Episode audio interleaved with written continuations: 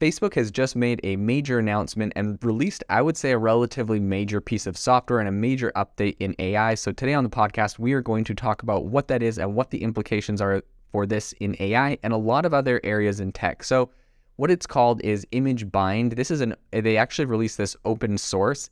And essentially, what this is doing um, is it's a way for you to train AI models based off of a lot more data than just the traditional image or text to image or image to video or image to audio that we're we're used to seeing. So essentially what this thing can do is based off of a single sound or based off of a single image or based off of an input, it can create an entire environment. So you might be able to play um, an audio clip of a street in New York, and it will be able to turn that into a picture and then into a video of what that street would look like based off of context clues. And so this thing has a a, a couple different really interesting um, inputs that it takes in as far as uh, what it uses to create these context clues. It works with five different areas. So text, obviously, um, depth. It can tell the depth of an image, um, and it can use that to create uh, different things for videos, making 3D uh, things, etc. It can do heat mapping, so actual like temperature of a room, it can detect from an image and it can put that into its calculations. Um, audio, so the sound, like I mentioned before, and also IMU, which essentially IMU is what is called um, internal as an internal measurement unit, and essentially in it what it is is a sensor that provides motion data in a time series format. So it can detect if an object has moved and the series of time. So it's like tracking that object, I guess, in the most simple terms. They released this open source on GitHub at the moment, and it has over um, 5,000 stars. Um, and so this is obviously a project that's doing really well. Actually, I believe it's 4.8 thousand stars as of this moment. And um, it's a project that's doing really well and getting a lot of interest. And so I actually think this is going to make some massive leaps forward for AI and essentially, um, this is going to go away from what we're typically used to, right? We have things like these image generators like Midjourney, Stable Diffusion, DALL-E that essentially are just pairing words with images and allowing you to create like a visual scene based off of that text you gave it. And so now this is going to be a much broader net. It's going to be able to link text, images, video, audio, 3D measurements, which is the depths we were talking about, temperature data, like literally thermal, um, and then all of this motion data from the um, the IMU, and it does this essentially without ever having to first train on every possibility. It's essentially, um, I think, what's the early stages of a framework that could eventually generate really complex environments um, from an input as simple as text. So you could put a text prompt into this, you could put an image into this, you could put an audio recording into this, or some combination of those three, right? Like you could put um, some audio and a prompt and have it generate something. But anyways, what I think this is going to be really powerful for obviously, I believe this is going to be really big as far as moving machine learning um, forward in like really p- bringing it to what human learning is, right? Because when we are in an environment, when we're in a busy street in New York and we hear, you know, taxis going down the road and cars rushing by and birds flying and people all around us, like we learn based off of all of this data that our computer, our mind, our our self is in like is internalizing, and we know like what situations are safe, what areas are good, what places are familiar. We have all these different context clues, and like we have so many different pieces of data that we're inputting um, to make our decisions. And up until this point, AI is right now just reliant on text input. So they're creating this model where this AI can can take inputs like all sorts of inputs, um, and it can create scenarios. Now, a lot of people are talking about the fact that they believe the reason that Facebook is coming out with this and uh, working on this and open sourcing this, giving this to the public, is because they want to create powerful tools for VR, right? This is a perfect uh, application for VR. It's kind of a no brainer. Um, developers really, it could take a lot of the legwork off of developers who are trying to develop, you know, really realistic scenes and images and places with sounds and um, all of these different stimuli stimuli uh, inside of the VR to make it seem as realistic as possible. They can now, you know, maybe they put like uh, a background track of a specific location. And if an AI can now generate what that location looks like, that saves them so much time and energy. Like, can you even imagine the amount of energy it would save them not having to recreate environments and scenes and locations uh, for video games, for example, or for you know meditation apps or all sorts of things. So I really do think this is really powerful, uh, really immersive technology. um, for VR. Um, but then overall for AI in general, this is going to be massive in like the film industry, um, and all sorts of different industries um, that really have like this multi-sensory kind of uh, situation that you are looking for. So I think right now you can obviously use Midjourney um, to you th- give it a prompt, you know, like a dog that's on top of a rock that's holding a ball that's um, wearing a bow tie, and it's going to create, you know, the, the crazy situation for you. Um, and now I think with ImageBind, you're eventually going to be able to create a video of that dog in that situation with corresponding sounds, and you'll be able to include, you know, like a detailed suburban living room or the room's temperature, the precise location, and anything else that you think fits into that scene or well, anything else it thinks should be should fit into that scene can um, be created. So meta researchers they were commenting on this and they said this creates distinct opportunities to create animations out of static images by combining them with audio prompts. Um, for example, a creator could couple an image with an alarm clock and a rooster crowing and use a crowing audio prompt to segment the rooster or the sound of the alarm clock uh, to segment the clock and animate both into a video sequence. So, really powerful for video. I think for video games, that's obviously going to be big. I think at the same time, content creators are going to be able to make like really immersive videos with realistic soundscapes and movements just based off of text and image or audio input. I could even see a world where I took this podcast and a picture of myself sitting in front of my desk and had it recreate, you know, me talking in front of my desk and making the video instead of me having to record, you know, theoretically.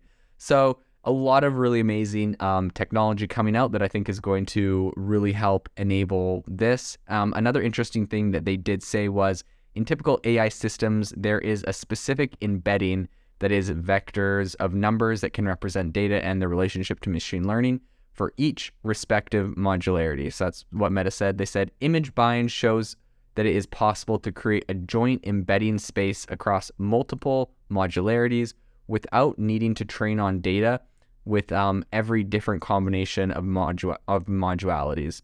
So it's important because it's not feasible for researchers to create data sets with samples that contain, for example, audio data and thermal data from a busy city street, or depth data and a text description of a seaside cliff. So I think all in all, Meta really just kind of views the this technology as eventually expanding into it, the, like all of your current six senses, so to speak. And so, while they explored six modu- uh, modualities in their current research, they believe that introducing new ones that link as many senses as possible, like touch, speed, smell, brain, fMRI signals, will enable richer human centric AI models. That literally is a quote. Okay, this is, I think, the biggest thing I've learned from all of this, and a takeaway that I hope if you listen to my AI mind reading podcast, and in case you didn't and you think I'm like crazy, they created an AI that can read your mind. They put you under an fMRI scanner. Um, and well, essentially, they put a bunch of people under there, had them listen to some things and uh, listen to like podcasts for 16 hours, visualize it, and then they trained it off of the transcript of the podcast and what was happening to their brain while they listened to it. And then they could have people go under it, um, read something and visualize what they were reading. And then the AI was able to translate and write down everything they read. So, reading their mind essentially. Okay, the reason this is relevant is because they literally said, while we explored six modualities in our current research, we believe that introducing new modualities that link as many senses as possible, like touch, speech, smell, and brain fMRI signals, FR, fMRI signals, will enable rich human centric AI models. Blah, blah, blah fMRI signals. What does this mean? This means my prediction is almost certainly correct. My prediction was that they were going to be able to stick fMRI scanners into VR headsets and that those VR headsets are going to be able to read your mind essentially. Do you think like would you put that past Facebook first off, uh, Meta, whatever?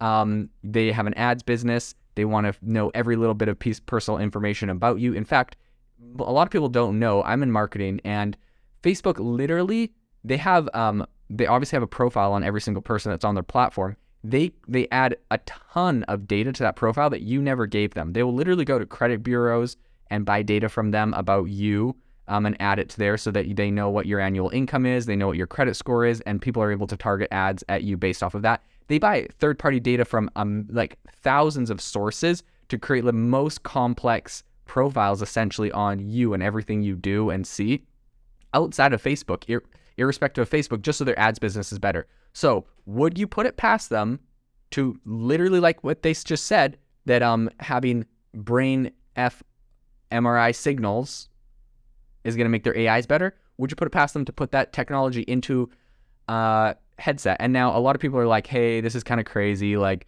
as if um you know, like, because I've talked about like governments using this and companies like Facebook. I specifically called out Facebook, and I'm also calling out Apple because Apple already inputs health data scanning stuff into their uh, their Apple Watch. So I and Apple's going to drop a headset. So Facebook drops this technology, Apple's going to drop it, and they're going to say like, "Hey, this is to help detect brain aneurysms and a bunch of other things."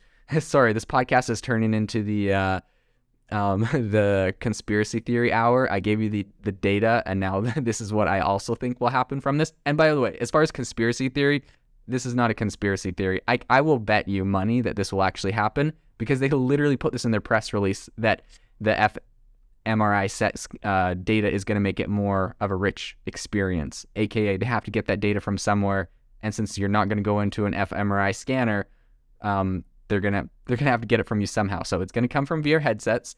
Um, and anyways, people are like, oh man, but those machines are so big. Well, I was doing a bunch of research, and back in 2013, they actually created a technology to get those uh, those devices in a much much smaller form factor.